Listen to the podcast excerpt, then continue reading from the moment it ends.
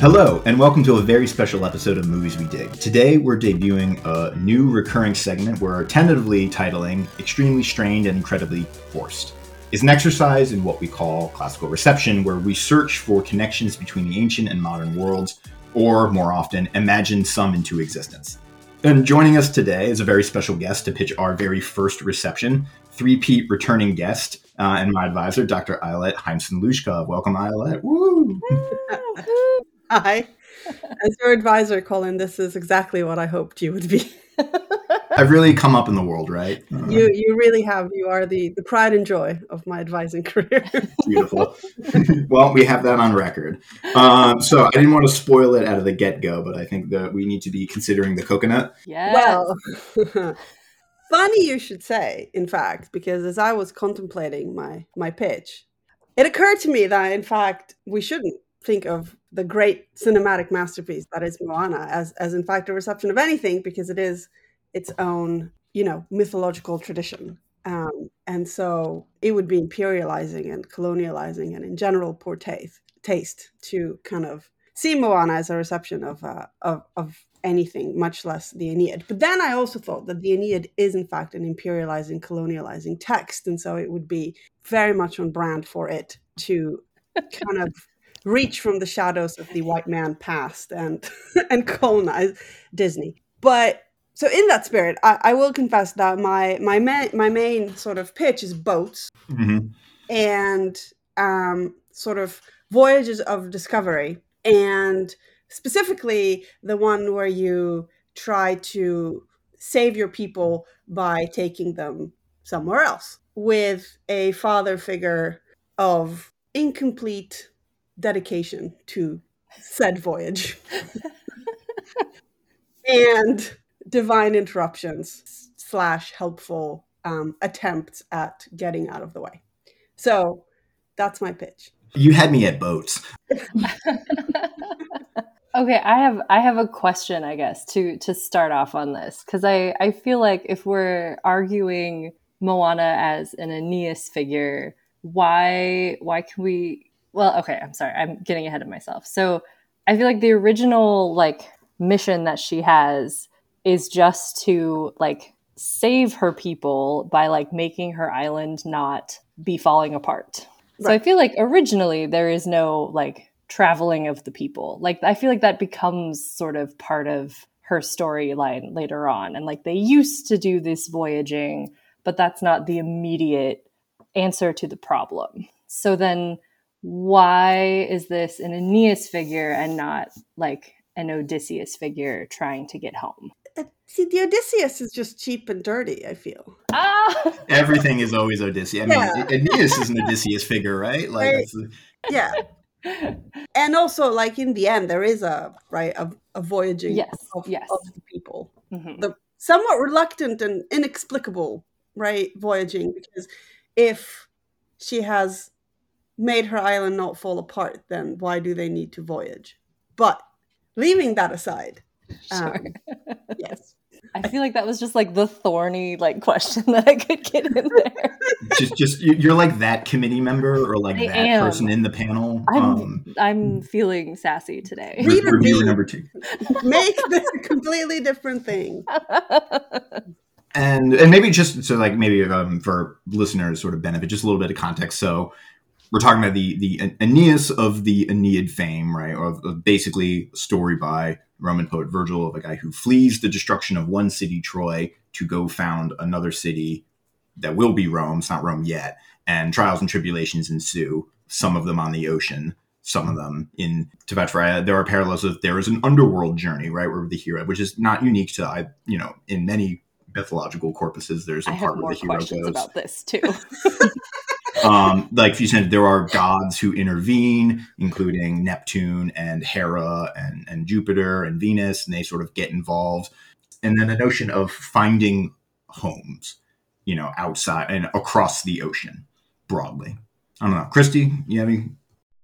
So, admittedly, I'm not as familiar with the Aeneid, but we've been talking about it a lot in terms of this colonizing aspect, especially. And um, strangely enough, we're bringing this question of the idea of home and identity and traveling to like leaving one home for another. So I'm kind of curious how you see that connecting here with yes. Explain to me the aspect of home and the need to travel to have a home as like how does Moana connect to that and how does that compare to the Aeneid itself? Well, I'm starting to feel like I'm taking my qualifying exams, which is not. I know. I was like, this is wonderful. Shoes on the other foot now. Um, but Yeah, I don't. I don't think I'm enjoying this. Um, but, uh, Claude, where's my where's my manager? Get, get, get, yeah, I get him need in. to. I need to speak to my agent. This um, interview is over. But no, but the so the dark secret of the Aeneid obviously is that home is. Um, are we? Is this a sweary podcast? I Yeah, can't, you I can't remember. So yeah, so home is a is a big pile of right crock. Um, this is not my normal swearing, by the way. I can swear better than this. Um, but you know, Aeneas is like, oh, we're going home, but he's he's he's never been to Italy. He doesn't know anything about it. It's not home in any meaningful sense. So yeah, it's a it's a constructed, made up idea. And they have to stretch really hard to kind of make it home. There's like this weird prophecy about how you know the true land of the the sons of Dardanus is like some place in mm-hmm. the west. Italy being west mm-hmm. of Troy, right. Um, right? They they plumb and they keep finding they keep landing on places and like I use a meme when I teach the the Aeneid in my mythology class where it's like the guy with the pit with the butterfly and he's like, "Is this Italy?" And it's like everywhere that's not Italy, and because they, they land a place and they're like, "Maybe this is Italy," and then it for whatever reason turns Yeah. out not to be. Yeah. So like the concept of home is not really like it's more of a finding a place that we can stay for a while and not have it suffer some massive ecological Disaster. disaster. Exactly. I think my my perception of that is is also like home is the friends we made along It's the it's, way. it's, a, it's like Asgard. It's a people, not a It's place. Asgard, yeah, it's a people, not a place. But to, to quote a podcast I listened to, Asgard is very much a place. but like yeah it's it's like the this uh, anywhere that is safe and like productive for this group of people i feel like can be called home which i think in itself is a really like beautiful theme. And i think i really like that about moana which is like such an emotional and beautiful movie but it has this very family centered i guess love in it. And i i like i i get that like as a tie-in to the Aeneid, as like these are our people that we need to take care of. Yeah, and I guess maybe that kind of is like maybe the first sort of theme Ayelet mentioned of the of the role of like the father figure who presides over. So like in the Aeneid, we have Anchises, who's Aeneas' dad, and is kind as a prophet of in in uh, what's the word like he's uh, unreliable exactitude. And I- then he always he's always wrong. Yes, the scoreboard is against Anchises as a prophet, um, but he's kind of there. And then where in Moana we have um, Tui, played by Temuera Morrison, who's kind of Moana's. And those, are, well, there's Tui, who's the one who wants to keep people from leaving the island to sort of keep everyone safe because ships stopped coming back and it became the world became more and more dangerous because of the sort of ecological imbalance of Te Kā. But then balancing that out is Rachel House's Tala, who's the, the grandmother, you know, to Tui's father, who's the one kind of encouraging Moana to to go on the journey. And so, yeah, the, I don't know, uh, where do you see? How do you see like the sort of Anchises, Tu- Tala, Tui triangulation? I mean, Anchises is lovely, but just always wrong, right? He's made one good decision, which was to get it on with Venus when he had the opportunity, and pretty much ever since he's been useless. A bit like you know, like like Prince Philip, right? He's just there. um, but you know, he's he's well intentioned and he he really wants to help. He's just he's just completely wrong about the situation and and the solution and you know you can see that with with Tui, right? Moana keeps saying, "Well, let's go beyond the reef," and he's like, "Let's not." and clearly, the correct answer is to you know go beyond the reef. So, and, and even Grandma Tala, eh, you know, she's she's very much like you have to listen to the voice inside, but it's not like she says Mhm. you know, what you need to do is go on this voyage, right? So so Moana is kind of dealing with, you know, older figures who don't give her quite all the the information that that she needs or wants. and so she has to go out and find it on its own because right moana is also a, a teenager bildungsroman where she kind of hmm sets off on her own journey so you said incredibly forced so i'm like I'm No, doubling- yeah, I'm strain, strain as much as strain as much as you need. doubling down but you know i mean the reason the aeneid works is like right the the the other dirty secret about the aeneid is that the, everything can be the aeneid right it's Mhm. such a flexible story that like the hobbit Watership down. watership down yeah. That's yeah. my that's my Aeneid. game of thrones everywhere when wherever you have a protagonist in search of a better life there there is the Charlie and the Chocolate Factory. exactly Oh my god. it's what's what's the what's it's the joke where it's, it's just turtles all the way down, right? It's just Yeah. Aeneid's all the way down. yeah, it really is. Oh my god. Yeah. I actually really like Charlie and the Chocolate Factory as the Aeneid. That makes a scary amount of sense to me. Um, but I'm getting off topic. okay. It, the, the mutual hatred for children. Yeah, yeah. Okay, I have some underworld questions. Because yes. I feel like that is such a like a, a staple of the epic, right? Like we we always have um, a journey to the underworld for some reason, and the I would say the journey to the underworld here is when they go to the realm of monsters to retrieve uh, Maui's hook, right um, which then they like literally descend into like a cavern. They like go to a place and they do a specific like ritual, which Aeneas has to do, goes to a specific place, does a specific ritual, descends to the underworld. But I think what like happens in the underworld feels different. So they like retrieve a magical item from the underworld in Moana. But I also feel like there's very much like when her grandmother's ghost comes to visit her, has like an underworld esque feeling to it to me. Yeah. Um, because it's like sort of gaining that knowledge, even though we're not still in the realm of monsters, it still has that speaking to someone who is dead um, and sort of gaining knowledge and encouragement. right so there's the pretentious answer and then there's the like less pretentious answer which which one do you want first I like to lead with pretension. That's Yeah, usually my please style. lead with pretension, please. So, Lucan, one of the earliest successors of of Virgil, right? His his shtick is to take the Aeneid and turn it on its head. So, if the Aeneid is a poem of like national building, then Lucan writes all about national self destruction. So, appropriately, um, when he gets to his underworld scene, instead of sending his protagonist to the underworld, he has one of his many protagonists resurrect a corpse and the corpse is like tells them all sorts of prognostications of doom. So, on the extreme end of pretension, you can say that Moana is in fact a window window allusion to to two right of the foundational epic um, Sure, moments. yep.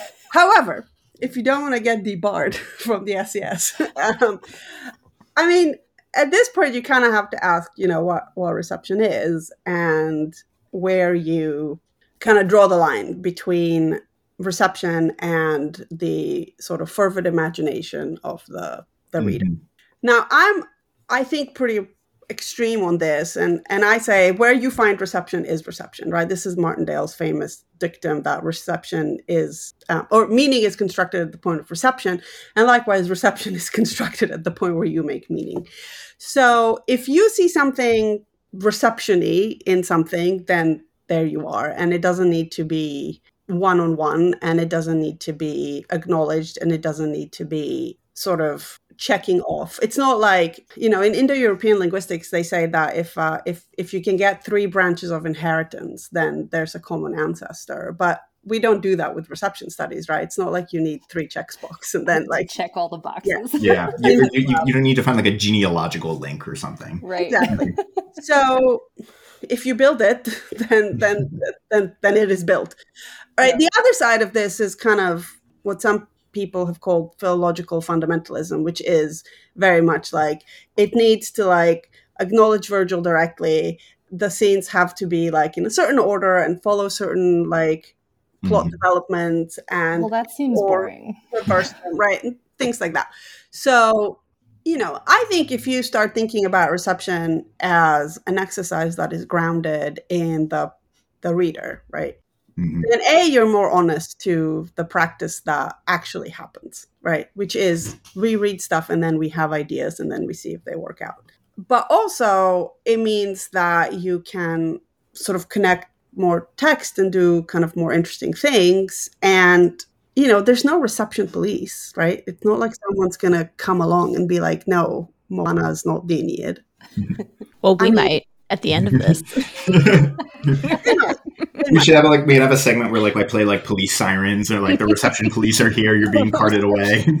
Yeah. that, that, that speaker they're now in jail. so so in some sense instead of being like well you know is this that how does this match onto that it's kind of a more interesting exercise to ask okay but so what right? So like what do we get out of reading moana as the aeneid or what do we get out of reading the aeneid as a parallel to uh, a kind of a myth a voyaging myth that is grounded in a different time and a different place?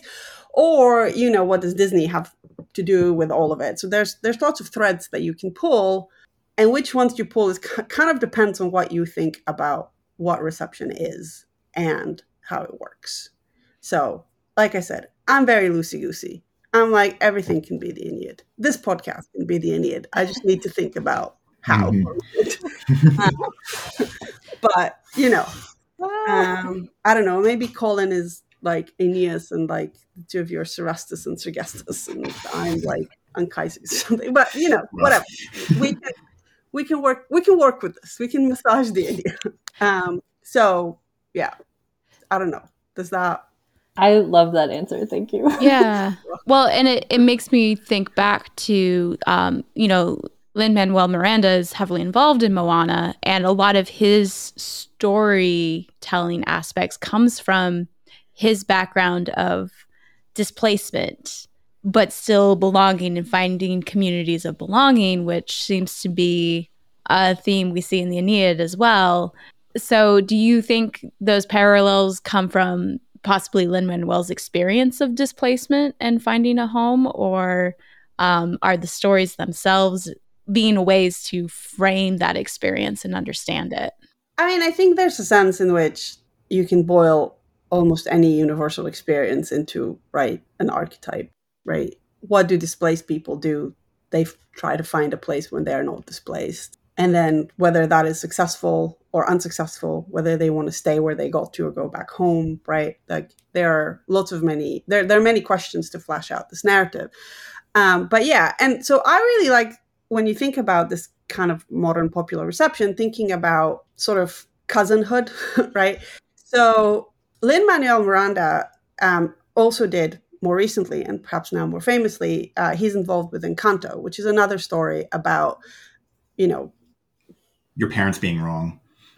yes, right, about Placement and Yes. home. Yes. right and like your parents being wrong and like finding your destiny right but Mhm. the kind of the backstory of encanto is is like quite perfectly a miniature aeneid right like they they run away from a city that's being like destroyed and then they they are kind of led away by by abuela to to this right new and, and magical place so i think it's definitely a story that Lin Manuel Miranda is interested in, right? Mhm. And whether consciously or not, right? And and he keeps playing with it. So yeah, I mean, it's um I don't know. Yes, the answer is Well, yes. I'm also now thinking about Hamilton, which is Mhm. about somebody leaving, like making a journey to America to like create their own like systems and create their own world. And then have a duel Then have a duel. wherein a spirit in Boys and girls, you should all go do.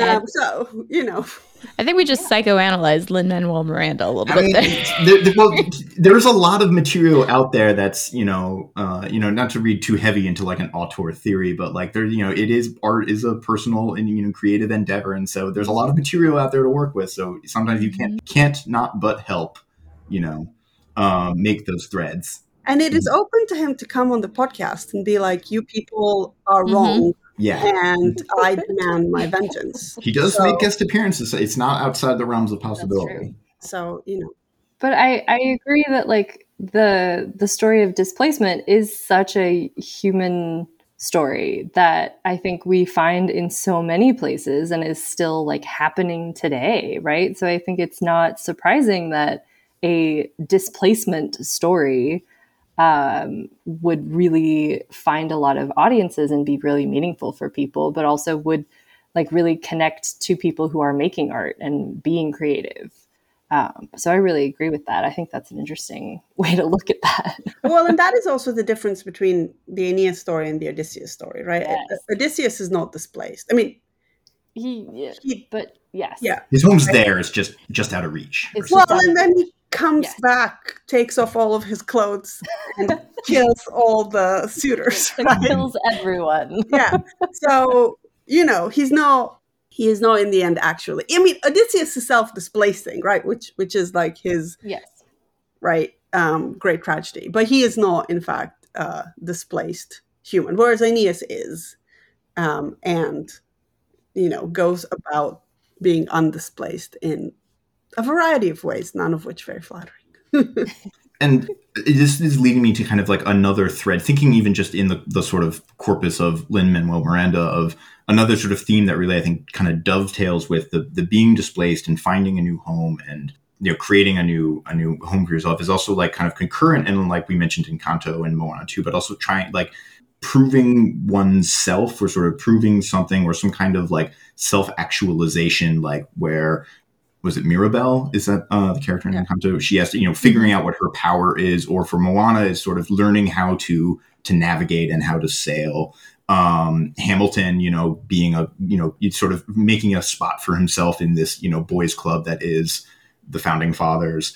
Uh, and and that probably, I think, also probably there's a lot of resonance you can find with with Lin Manuel Miranda. And this, I think, is also just thinking at like a meta level is also somewhat true with both Aeneas like in the text, but also like Aeneas as a heroic figure who's kind of in the sort of you know body of Greco-Roman myths or whatever. Aeneas and, and the Aeneid is a sort of late comer to the game and has to sort of fit in among all these other heroes who have sort of been out there in the world. And Virgil too as a poet, you know. But you know, so Aeneas is out there. He's got to share the world with the the Herculeses and the Odysseus's and the Achilles of the world, and that's another anxiety of the uh, the Aeneid is because also one of the questions that that we love to ask our students is like how heroic is Aeneas?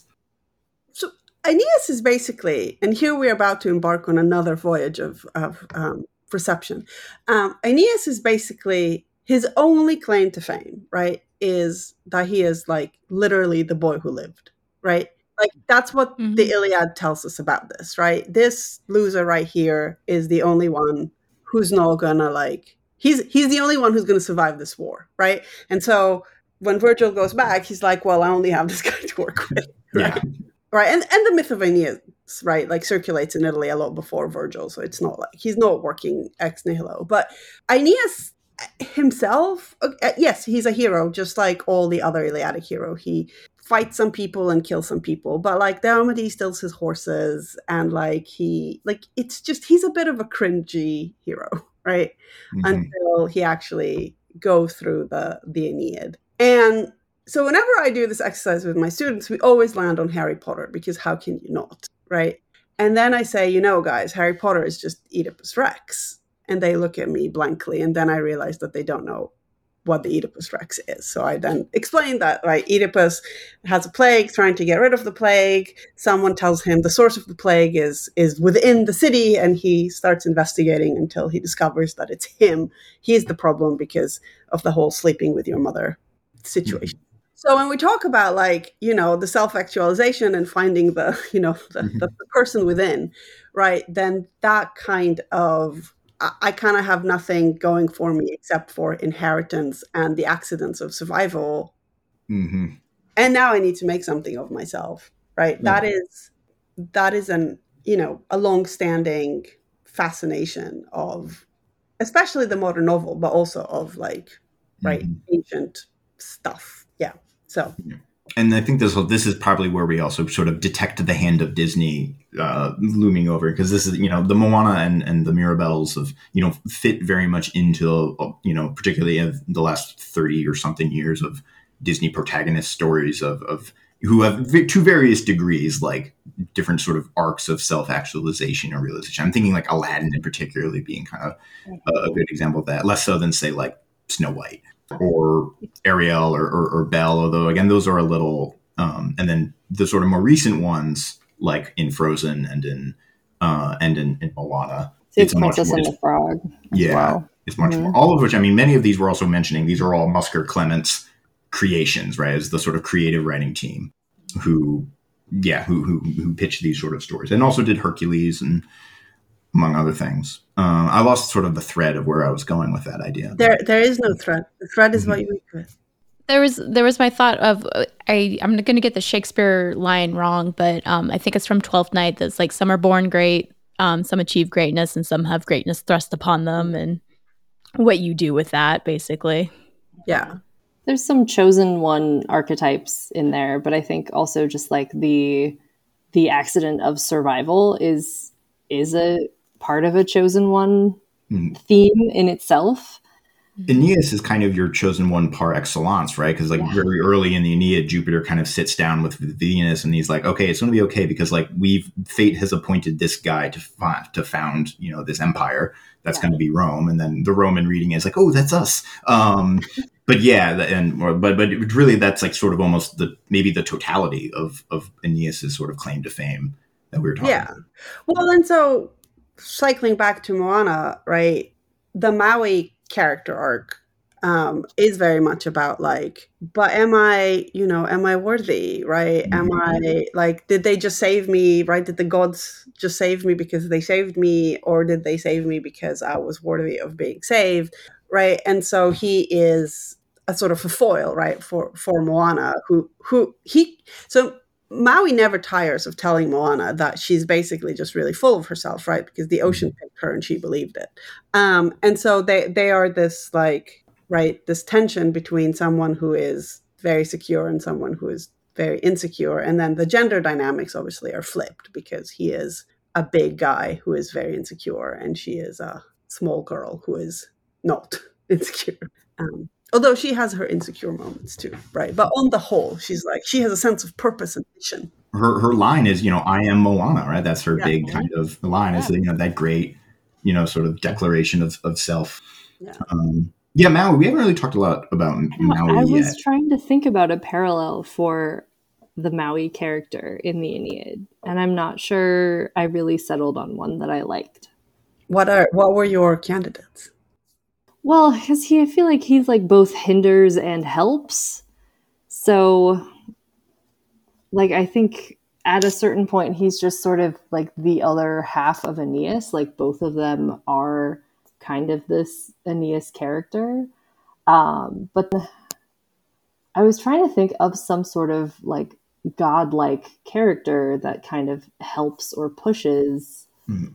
And it just, but like none of them really felt uh, because the ocean is also there, and I feel like the ocean is also kind of a a helping hand, but also is like very happy to just step back and like mm-hmm. let Aeneas do whatever he wants, or let Moana do whatever she wants. So I was I was kind of stuck. I was going in circles. I was say, but the only the thing I keep coming back to with Maui is, is sort of is actually really I'm thinking less about Virgil or or, or, or Greek myth or anything like that, and more of just like Maui kind of seems like they really, I think, nailed with Maui what they sort of tried and didn't quite successfully do. They being Clements and Musker tried and didn't quite successfully do with the 1997 Hercules. I think where like as much as I like that movie, I think it has some problems with the like Hercules arc and like what is he like his sort of arc of proving worthiness. Where Maui, I think, has a much more just sort of straightforward and streamlined and, and effective version of like yeah the insecurity about you know, why was I saved and how do I prove my worth, you know, myself worthy of the powers and this divine status and, and, and all this stuff. And is it, is it through deeds, you know, pulling up islands, pulling down the sun, planting, making coconuts, all that stuff. And it's, it's never, you know, uh, it's, and then the missing element to sort of tie it all back around is the, like the people element of like, you know, Maui is there to help people. Um, and, and so in that sense, so in that, to me, he's kind of like you know, a character that's not really in the Aeneid, but is kind of maybe looming over everything, which is sort of like Hercules, who's this like, you know, your your prototypical like culture hero, the guy who goes and like makes the world so that we can live in it. But we're getting for I'm getting far afield. Well, could he, in some aspects, be the son of Aeneas then? Like Iulus, something to prove, but is background to it? I mean, Iulus sucks. I really like. We were just in my line class today. We were just reading the like Wheelock's version of the 38 Latin stories, the version of Nisus and Euryalus, just today. So the Aeneid is like on the brain. I was literally just we were just I was just talking about the Aeneid. Um, and Iulus shows up in that in that story, and I was like, I don't really have much to say about him other than that he is the uh, the son of Aeneas. He's there. He has Yeah. a, if you read was it Ursula Le Guin's Lavinia Iulus, she's always like she kind of comes as like I didn't really like Iulus. Yeah. Like we never really got along. That is my background on his character is is Lavinia Yeah. because I've read that and haven't read the mm-hmm. Aeneid fully. So I mean, Iulus is just like I don't know. He's just he's a self-entitled. He's when the person when you cast a minor character in the movie who's like the nephew of the producer or something like that because he kind of exists to my mind just to like make the connection between augustus and julius caesar and aeneas and everyone else. Like he seems to be like he's there as like a like a shout out to to appease the audience or something like that but I don't I mean, in some ways, he's he's the reason this whole thing, right? Like Mhm. like the whole Aeneid is is but think of the children, right? Aeneid is, is constantly like, but this is fine. This is west of Troy. There's this nice girl that I can check up with. Everyone has jobs. Everything is great. Can I just like, can we just stop now? And someone, his dad, the god, like someone is just like, but won't you think of the children? This is not where Iulus is supposed to grow. And so he keeps going until he gets to Italy. And the first thing that Iulus does is start a big war because he can't keep his friends from like not shooting. Mm, a pet deer But he's Yeah. been specifically told not to shoot, right? Like, mhm. and then like Aeneas leaves him behind, and he's just like, "Let me do completely the opposite of what." Like he's just he tries, but he's just not. he's like hey hey the chicken Yes. Um, Yes. He is. I did think about when I I re I rewatched Moana. I was like, there there must be more to him than meets the eye, but mm, yeah, No, he's just trying desperately to eat that rock. Just Yeah. wants to eat that rock. The chicken lives. yeah. A- a- apropos of nothing, I just enjoy how they set up in the movie. Like that, you thought, and like all the advertising in the first ten minutes of the movie, you thought it was going to be that cute little pig that's going to be the animal companion. It's like no, it's the chicken who might be like it is. it has like had a frontal lobotomy. Um, Yeah, yeah. I I love Heihei so much. Heihei, the best. yeah. But yeah, it's eh, you know, poor Heihei. I just I don't I don't know. You know, there is that great scene where like Moana gets offered some pork and she she's like, mm, "That's Mhm. great pork," and then she sees Pua and and it's like, I Sorry. gotta go. um, I mean, there kind of is also a the think of the children aspect because the whole everything on the on the village. You know, there's a lot of Moana's like teaching the small children. Does she have a younger brother? I'm trying to remember, or is there like I don't think infant? so. Okay, maybe I'm just In original designs, she was supposed to have siblings that were good at sailing, and she wasn't. But I Yeah. think they cut siblings out of her storyline. A little backstory. So the, the first person to take a pass at the script, so Musker and Clements like pitched basically as many of these Disney animated films are started. Uh, Musker or Clements, one of them like reads a thing or gets into a thing, and, and this one happened to be Polynesian myth. And then they they pitch a movie idea, and then Disney sends them to the the place for like three weeks. So they take like a three week trip in like Fiji and Samoa, and they did this exactly with like Mulan and and um, Lion King and, and, and Hercules. Like they take like a trip to like do say they've done their due diligence. So then the story goes through different passes, and the first person to take a pass on the story was Taika Waititi, and he sort of made a joke that basically like the only part about his script that exists was like we start with the ocean. Um, and in, I think in his version there were yeah she had a couple of brothers, and it was about it was more about like proving your you know worth as a young as a young woman um, in this like male dominated sort of sphere Yeah. and then different writer uh, like it, it went through i think something like six or seven different writers and then you know the script changes and evolves and then each one adds a different element like whether like the father i think at one point the father want was the one who wants moana to go on the journey and then that changes to the grandmother figuring out what one pass was all about figuring out like how maui would sort of relate and so the final story credit um goes to, or screenplay credit goes to Jared Bush, but there's one, two, three, four, five, six, seven writers or seven sort of story by credits that sort of happens. So, I mean, again, much like a, I mean, a sort of a condensed version of like an oral tradition of something we get in like the Iliad or the Odyssey, where it's many passes have been had at this material. Well, that brings me to one other question and connection I wanted us to consider is that Virgil is trying to emulate Homer, and Homer is a, this tradition of oral storytelling that was performative and music like. And the one thing that made me really sad about Disney for a long time is like we removed the banging hits mm-hmm. of music from from movies, and then you bring Lin Manuel Miranda back to put those let's not talk about Bruno, but damn, like that mm-hmm. was so good. Yeah. Mm-hmm. And so, you know, that's what I'm curious about is like, what do we think about the inclusion of music in these films in this Moana story to help tell the story and the fact that Virgil wasn't necessarily doing that with his version of this epic? Like inserting big musical pieces? I have no idea what I just asked. I mean, the Aeneid would certainly have benefited from some big musical set pieces. I wonder, has there been an Aeneas musical? I could almost see it happen. It like there has no. Aeneas has been um, very underappreciated as a cinematic character, and I, I don't really know why. But I always start my Roman history class with the shot from Troy, where Orlando Bloom gives Aeneas the the sword of Troy. Yeah, a thing and, that we all know and love, the Sword of Troy. Right. um, and we've complained elder, elsewhere like, on this podcast about the right. Sword of Troy. Yeah. And, and, he's like, you know, as long as the sword, whatever, it doesn't melt it down, then our our, pe- our people, right, live, blah, blah, blah. And I always show it to my students because it's this great moment where, right, the Romans are kind of mythologically inserting themselves onto the the Mediterranean scenes.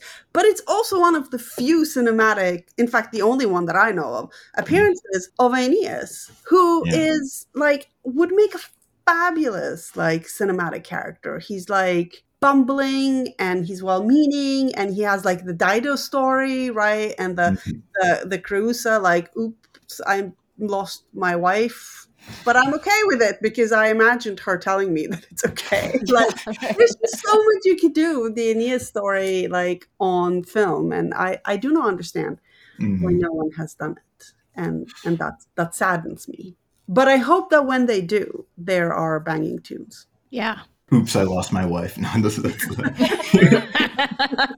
well, can you imagine just a little context? So yeah, his wife, like in the in the conflagration that is Troy at the end, just for audience members who, you know, everyone gets kind of separated, and then the way Aeneas sort of, and also the the framing is that Aeneas is now telling this story to a woman he's seduced in the process of seducing, and he tells this version where it's like, oh, I, we lost my wife, and then her ghost showed up and said, "All right, it's cool. Go on, you know, go find, do your thing." Which, like, if somebody said that to me, and it's like, um, like, oh yeah, I left my wife behind, but like, I don't worry, her ghost said it was okay, so I can go ahead with a clear conscience. Red flag. but this is like this is itself a classic like rom com cinematic trope. Like, how many times have we seen the like the widower who is mm-hmm. like so torn up about his wife's death. But like mm-hmm. with her dying breath she said go and like you know find yourself i hear julia roberts is single. Sorry. Right?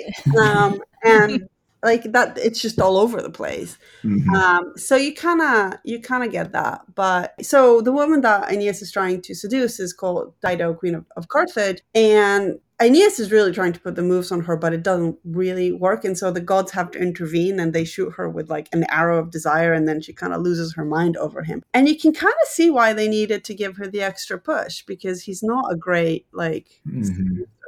is Aeneas. yeah.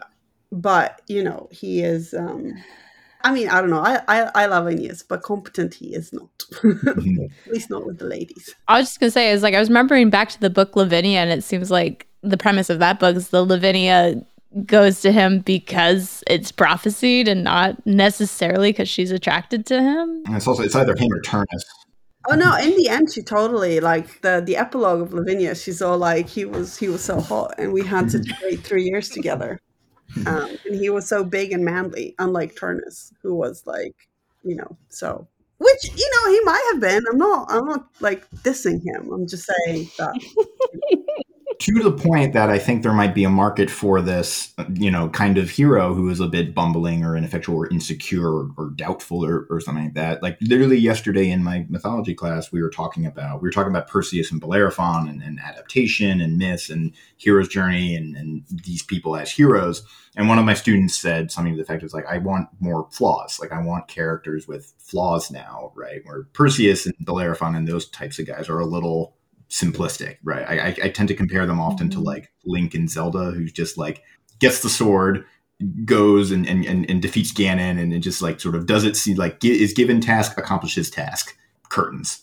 And but like then now like we we expect a little bit more, I think, from storytelling, and are maybe a little bit more drawn to the I don't know, just uh, the the Jaime Lannisters of the world, who are a bit more fraught as characters. I don't know why I jumped immediately to that example. I just I think that's a good example of a, a sort of a yeah, bad that was an person. interesting choice, Colin. Well, my logic is that he comes comes to the forefront of my mind as like a bad person, but in a good character. Okay, mm-hmm. so my other big Aeneas comparison is is Daenerys Targaryen, right? Is someone who comes from a foreign land in pursuit of a home that she knows is hers because technically, right, her family is from there, but she's never mm-hmm. been there. She doesn't know anything about it. She doesn't especially want to go, right?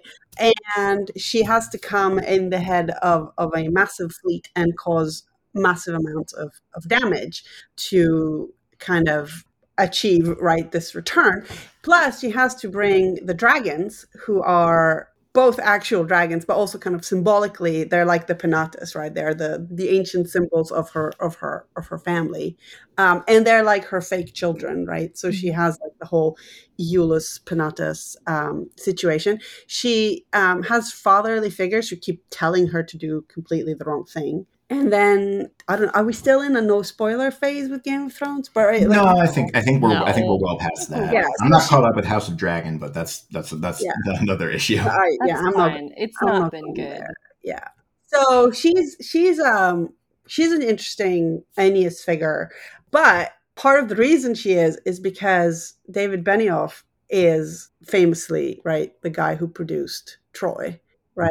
So and mm-hmm. a lot of the scenes, well, not a lot some of these scenes from Game of Thrones replicate or were written for Troy. So that's why we have the Shireen Iphigenia burning at the stake situation. Um, yep. So right, that that kind of cinematic cousinhood thing is is kind of operational, right? David Benioff is someone who thinks about the classical myth and and does kind of build them into his cinematic production. But I think the Daenerys comparison stands even without without Benioff. But that brings me to the other thing that I, I have been wondering about, which is do we care that all of these Aeneases are girls? Because I feel we have not touched on this this gender yeah, issue. I've been thinking gender swaps in the back of my head this whole time. Yeah. And also how Disney treats because not often a lot of their movies are necessarily male protagonists. A lot of the times, females are supposedly, you know, the protagonists. And like what was, in,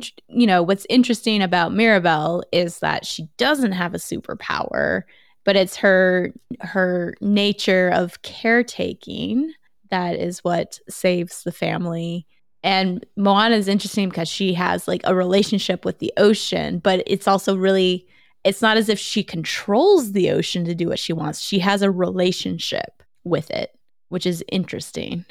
This isn't really particular to Moana, but a thing that's the, someone, I think it was actually the Joel Christensen, Sarah Bond article about the hero's journey. But, but one of the things of very often, like when you have women as hero's journey protagonists, very often it tends to kind of flatten or or it treats them as sort of essentially masculine, like like they, they aren't really mm-hmm. operating sort of particularly in the capacity as women in, in those stories very often. I think like we can't ignore like the gender dynamic, particularly with either Moana. Like it would be a very it would be a fundamentally different movie, I think, if it was Maui and say Moana were either the, the like if you swapped that relationship or if it was two guys on the boat or something like that. Well, so one of the things that got lost in the Moana, I don't even know if it was in the early script, but in Polynesian mythology, Maui has a, a female goddess counterpart who is kind of crucial to all of his adventures. And obviously, Moana cut that out completely. And Moana is a problematic movie for its depictions of kind of Polynesian culture, and and Maui in particular is a is a sore point. But you know, so Moana was right. She's supposed to be the female foil for for Maui, which is why they cut the kind of original. But she is treated very masculinely, right? Even though they make this whole point about Maui calls her a princess, and she's like, "I I am quite the chief's daughter," but she is kind of not very much about her character is girly. Well, not girly, but you know, like specific to being a teenager. Yeah, yeah, exactly. She's also not like a very deep character, right? She kind of starts and ends the same way. And the one time she tries to change, right, when she tries to like be a good girl and kind of hunker down on the island, she she fails completely. Um, so right, that I don't know that it necessarily kind of benefits feminism, right? To have Moana be a girl. And the same is true for Mirabel, right? She's a woman of color who has to do all the care work. Mm-hmm. Like her grandmother and her sisters, while the guys shape shift, like I mean, yeah. and yeah. play with animals. So, I mean, I don't know that that we fully explored, right? Like, like yeah. it it's one on cooks food, one's yeah. a good listener, and then one is hysterical and creates horrible experiences for everyone as a result. Oh gosh. Yeah. yeah. I think for Moana, I think the difference for me is at the ending when she meets Te Kā. It's it's sort of like and I mean maybe this is not I don't know. Maybe this is sort of falling in line with what we would expect from a female protagonist, but she like doesn't try to kill the enemy. Like, you know, that's the thing that they try at the beginning and it like fails miserably. Um, but then she like tries to understand her enemy toward mm-hmm. the end. And like, I, on the surface, I'm like, well, that's a wonderful notion of trying to like be empathetic and compassionate and like that wins in the end. But is like that, is that what we are expecting from all of our female protagonists is to be uh i guess good listeners. Mm-hmm. and, and nothing else. So there's that sort of reminds me so patty jenkins who directed wrote directed? I think wrote directed the wonder woman movies had an interview where talking about like so in the first wonder woman the sort of third act is just kind of a very like pro forma beat 'em up you know smackdown between wonder woman and, and ares and Patty Jenkins sort of, sort of, I, I, don't. She says like she, I don't like that kind of like the, the, the solution is not to sort of like kill the enemy. And she says something to the effect of like, I wanted Wonder Woman to like win with a conversation rather than like a sword fight or something like that. And then we did get that in Wonder Woman too, but that's a whole other wishing stone that I don't necessarily want to go down right now. Um, but that idea of like she like Patty Jenkins Wonder Woman to win via like an appeal to compassion or empathy or something like that, which like maybe does have yeah has a sort of a dimension of gender. The other thing I was thinking about is the way Te Kā like is almost a realization of like that kind of like eco-feminist like goddess feminism or something. Women in the like Gaia figures or something like that. But or a Juno figure as like a misunderstood and like wronged woman. Yeah, although, you know, I don't know. I still have an issue with this all powerful goddess had something stolen, and instead of just taking it back, being all powerful, she gets really angry and unreasonable and destroys the whole world because women can't control their feelings. Yeah.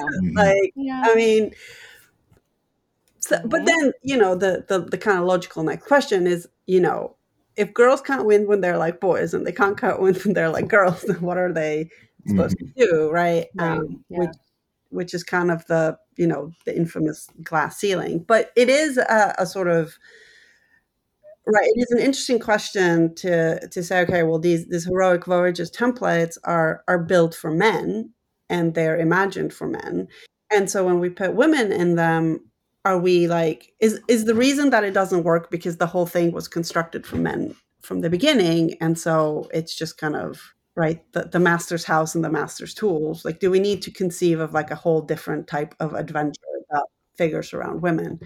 Well, and I was thinking because around like what came around these same other films that were highly successful in comparison was Raya and the Last Dragon, where you did have a female protagonist who is a martial arts specialist and is fighting to some extent uh-huh. to achieve her hero goals and it just falls flat like we actually allow this opportunity for violence to be an aspect of a solution um, uh-huh. that have always been granted to male heroic characters but when we give it to a female character we either like will make them the protagonist but they can't be violent or when they are violent it just doesn't resonate with us yeah. as a result yeah, the only one that kind I think kind of works is Anna, right? In in mm-hmm. Frozen, and they clearly don't know what to do with that because they mm-hmm. have to literally freeze her at the end, right? And then you know she gets to be queen at the end of Frozen 2, but it's still very much a like. I, I mean, I don't know. It it kind of feels you leaves you feeling dissatisfied. But Anna is great, right? Like she's feisty. She does things in in her own way. She's not like she's not violent, but she can like, you know, use violence when she needs to. But then, yeah, they, they don't quite go with it all the way. Mm-hmm. And it's actually interesting because so my five year old started out like all, you know, girls in the world, like just thinking that Elsa was like the best thing ever because of the like the blonde hair and, and she would like run around the house shouting you'll never see me cry! And my husband would be like i'm gonna see you cry in like two minutes um, and then she had an anna phase where she kind of which we encouraged because we were like you know anna actually goes out and does stuff and she's kind and she's like you know not self-obsessed blah blah blah. So we encouraged that and you know she was into anna for a bit and then she was just like then she hated anna for the longest time and now she's kind of like inching her way back but it's this really like interesting to kind of track her emotional growth right with, with anna as an index of you know something.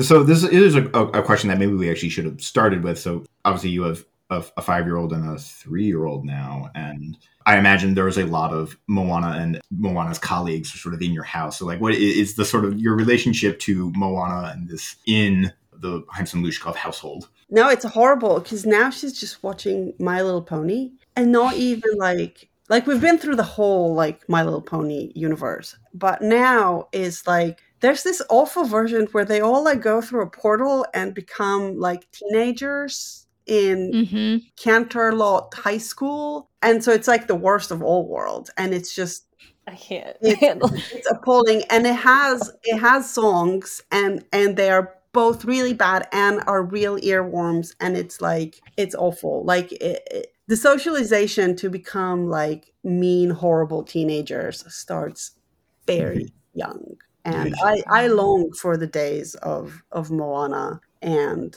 like it's so it's not still in demand or it's not it's no now we just have my little tra- my little pony thomas the tank engine because of theo yeah, the three-year-old. mm-hmm and weirdly like a lot of nature stuff like Wild Kratts and octonauts. Okay. Yeah, that was neat. I had one other thought in this aspect of swapping women into these traditional heroic roles and why maybe it falls flat or we don't like it is like because I, I still feel this way about male Greek heroes. Um, it's like you're so bland, you're so boring, but is that because now we've gotten to see more diverse representation of what is heroic? And we like this model has existed and you don't question it because it maintains the status quo. And then we get really uncomfortable when the status quo is mixed up a little bit but it's still doing the same thing. So like a woman in power exercising violence against other people we're like oh that looks really bad because that's not normal well, isn't it still just as bad in the normal representation of it? And maybe that's why we don't like it. I mean, I think there is some truth to that, right? We've kind of evolved beyond what makes you awesome is your ability to kill a lot of people. But I think part of the uh, kind of, I don't really know how to phrase it elegantly, but there is a sense that to the extent that the violence is, is metaphorical, right? It, it kind of stands for the freedom that men have to well a like get out of the house and do whatever they want for fun and have friends and like go on adventures and you know get boozy on a beach with your mates uh, while your you know your women are at home. But it's also kind of stands in for their freedom from care work and from emotional control right? So achilles can go berserk and kill thousands of people and then sulk by the ships and then like you know stop and and there are never any consequences right? Like he he always gets to feel his feelings and and somebody writes this massive poem about it and we celebrate him for 2000 years. Whereas dido for instance right never gets to like any any woman in in epic never gets to, to feel her feelings unless those feelings are i mean what do women ever feel in in in any ancient literature right? Sadness because their kids have been thrown off a high building desire because Odysseus swanned into their house like semi naked.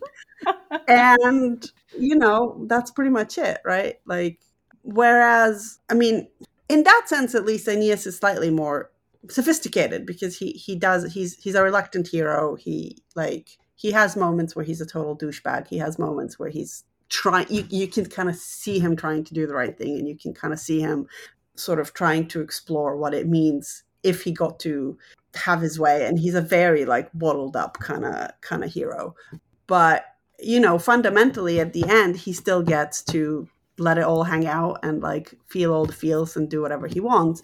Whereas, murder exactly. Whereas women just mm-hmm. never get to do that. And even like like wonder woman you never get the sense that she's right? Women can't be emotional right? So she she has to be a bit more like calculated or rational about it and then she's then she's a bitch. Uh, but if mm-hmm. she's not then she's like hysterical right? You can't there there's it's a catch 22 kind of situation or something. yeah which you know pretty much every woman you'll ever speak to will be like this is not news right? Um, so leo you're being a little saboteur. He's like just behind that computer like chomping on all the wires.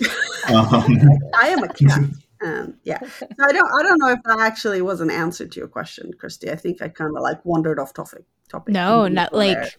I. Th- I think that's what's fun is especially considering gender swaps is like you know how much of our ideas of certain characteristics are tied to gender, and then when we challenge that with gender swaps, how do we end up feeling about it as a result? Mm-hmm. And I think that's just something kind of cool to consider in media in general when we are attempting this. Mm-hmm. gives us a chance to reevaluate why do we heroes think we think of these in certain ways because there's certain behaviors that we actually don't like but we don't challenge it until we mm-hmm. change it up. Yeah. So we're hitting we're, we're just over the hour mark. I want to make sure check and make sure everyone no one's you got to run out the door or anything because i had, and if no one has any other questions i had one sort of final uh, frivolous thought that i thought we might end on.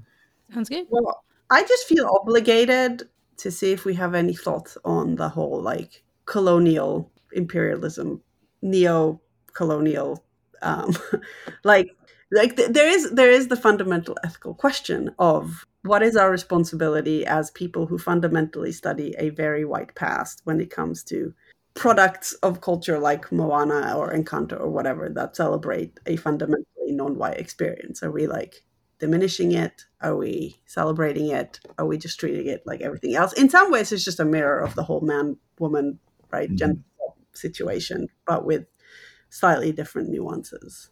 I don't have like an answer that I feel comfortable with because I think it all makes me feel really icky, right? And I love thinking about reception and I think it's really fun. And I think I don't want to feel icky. And so i like I, I feel like I, I pull back from thoughts like that which is probably the the opposite of what i should do. I should really confront those icky feelings. Um well i mean there's the right the the the truth that so i was reading about moana today and and like i said a lot of pacific uh, polynesian people are are unhappy with the way moana depicts the people and, and the culture and one of them said because disney right like they set up mm-hmm. the oceanic trust and they were supposed to like have consulted heavily but mm-hmm. some people say having brown advisors doesn't make it a brown story it's still a white story mm-hmm.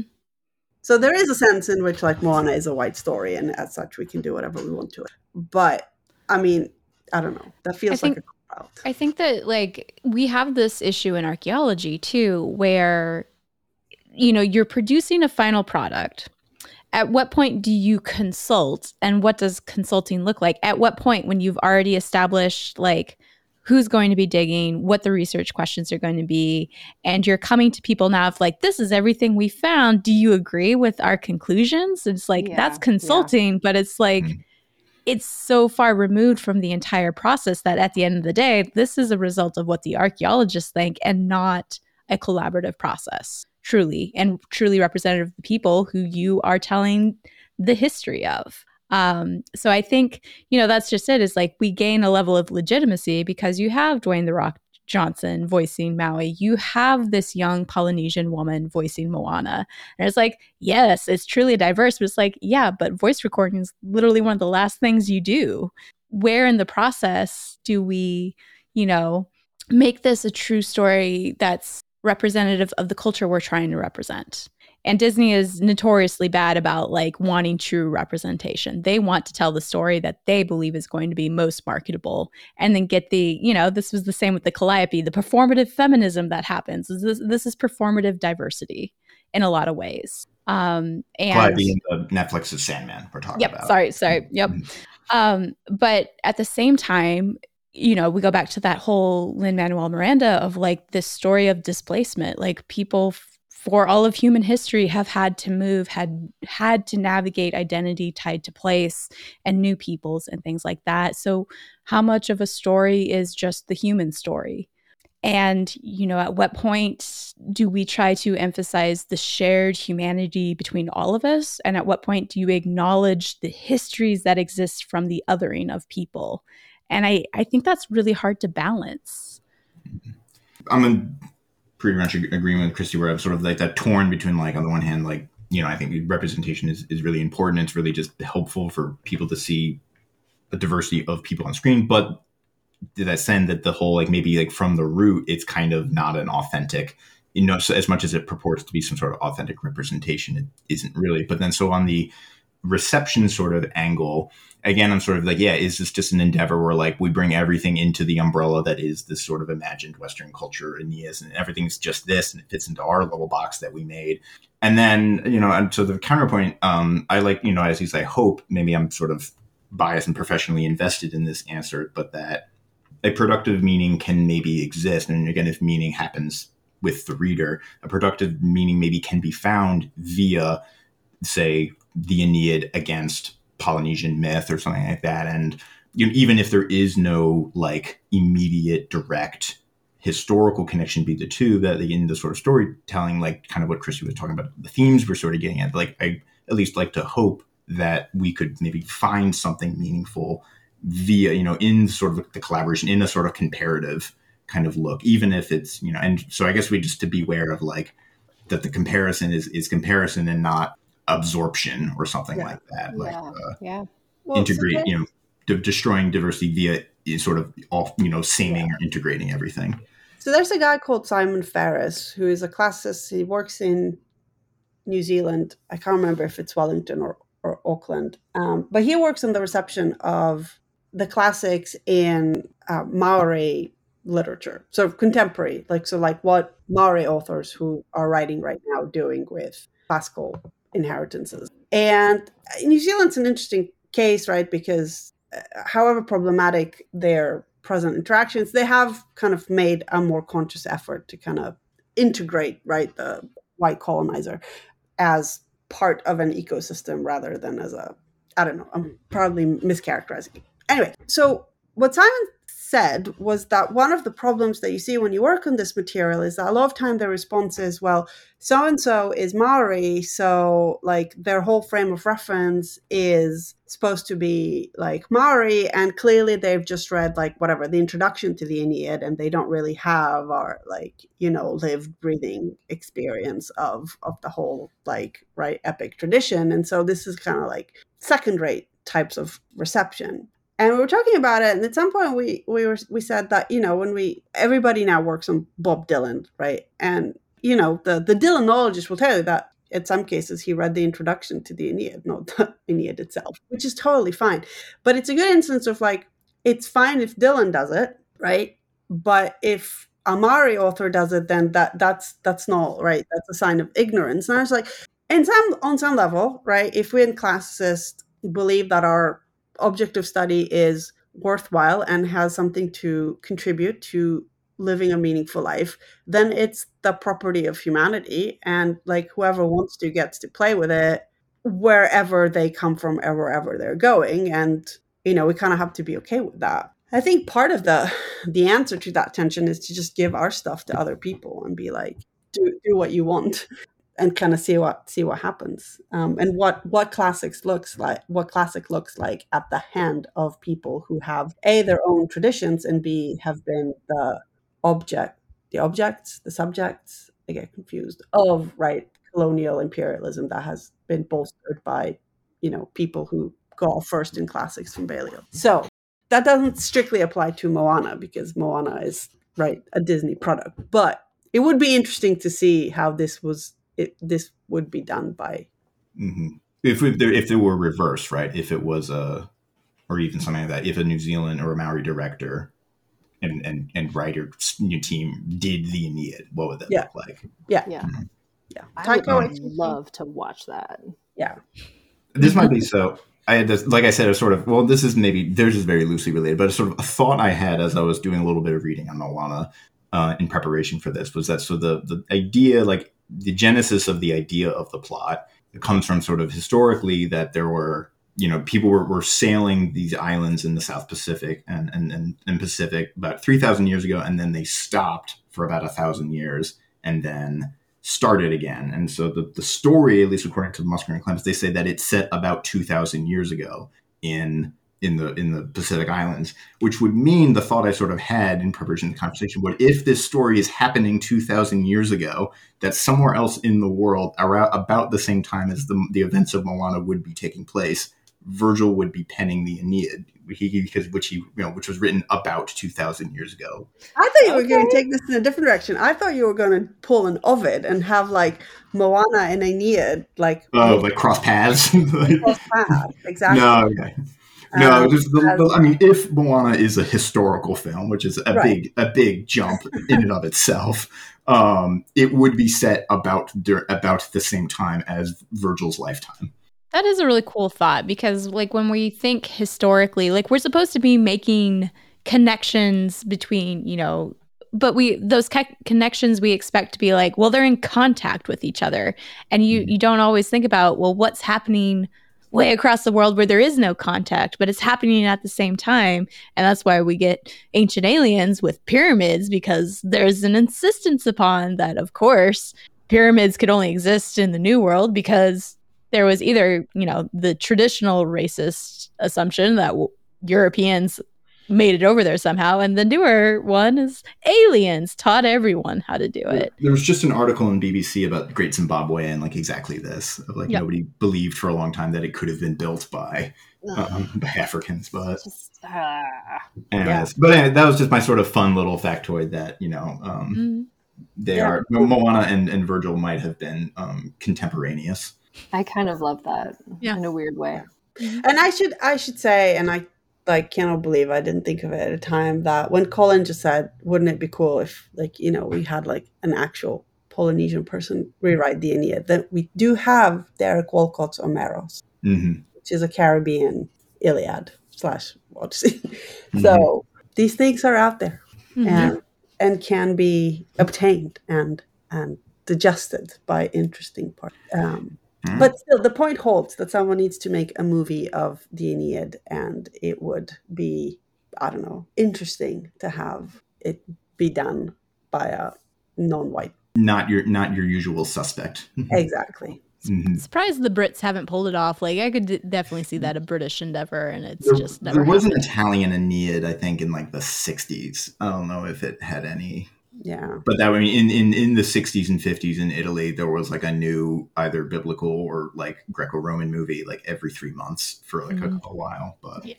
so it might have just got lost in the sauce. Um, pun intended. Um, so One day. One day. Should we uh, end it there? I think As I say my farewells. Do we, do Um, we that or do we give our final assessment? Have we been? Oh yeah, that's right. Absolutely right. Um, so yeah, how do we? What's what's the what's the scale? What's the metric? How do we? How do we? It Well- get, we- given three laurels, like I don't know. like yeah three out of five laurels um no i would say four out of four because everything is the aeneid right we Yeah. have, de- we have decided Everything can be the Aeneid, or the Aeneid can be anything. can be the aeneid so yeah i stamp of approval Not Musker and Clements, but another you know Disney Pixar. You know, a great chef can be anyone, right? Um, that's the idea. A great anyone Aeneid. can cook yes, right. Uh, a, a, a- anyone can Aeneid. Um, yeah anyone can aeneid Mhm. Exactly. I mean, I was sold before like we even started the podcast. I'm like, Moana, Aeneid. Yep, that that sounds legitimate. At the Sounds very least, it promises to be interesting, which is the main thing Mhm. we we were looking for when we, we, we sent out our feelers looking for ideas and pitches from people. I'm trying to think. There, there's some other good ones that we came back. I don't want to spoil them too uh, ahead of the game, but uh, it's, we had some hot takes. yeah it's gonna be fun Yep. Yeah. All right. Yeah, so I mean, reception is just the gift that keeps on giving. truly, uh, Mhm. the um, oh wait, hang on. That's the reception police I hear coming um, to arrest us all and throw us in and throw us in uh, In the reception literary critical jail. uh, but yeah, Ayelet, thank you so much uh, for coming on. It's always wonderful to, to have you back. Um, if people want to hear or read or see more from you, where can they do that? That's a good question. Um, I'm on Twitter. I'm on Twitter at Doctor. I still don't know what to call it. Floor Dash um, AHL, and otherwise you can find me on the interwebs. I oh, I have my own website. Mhm. Um, I yell at HaimsonLushkov.com. um, and all my stuff are there. And and also I'm at UT, and you can come take classes with me and be corrupted by my socialist agenda. yeah, corrupting the youth. That's what that's that's our Exactly. business. like like like Colin and a little bit Eli. and a little bit Eli, yes I couldn't fully corrupt you. My corruptive influence is, is, is already being felt elsewhere. Um, so yeah, thank you and thank you so much. Uh, as usual, you can uh, listen to our uh, the movies we dig on Spotify and Stitcher, Apple Podcasts. Please like, review, and subscribe. We really really appreciate it. Follow us on Twitter at Dig Movies, um, and we'll sort of be back with our regular programming. But it, we're hoping at least once a month or so we'll come in with these sort of special episodes. So uh, if you like, uh, drop please drop us a line. Uh, in that case. Bye, everyone. bye Hi.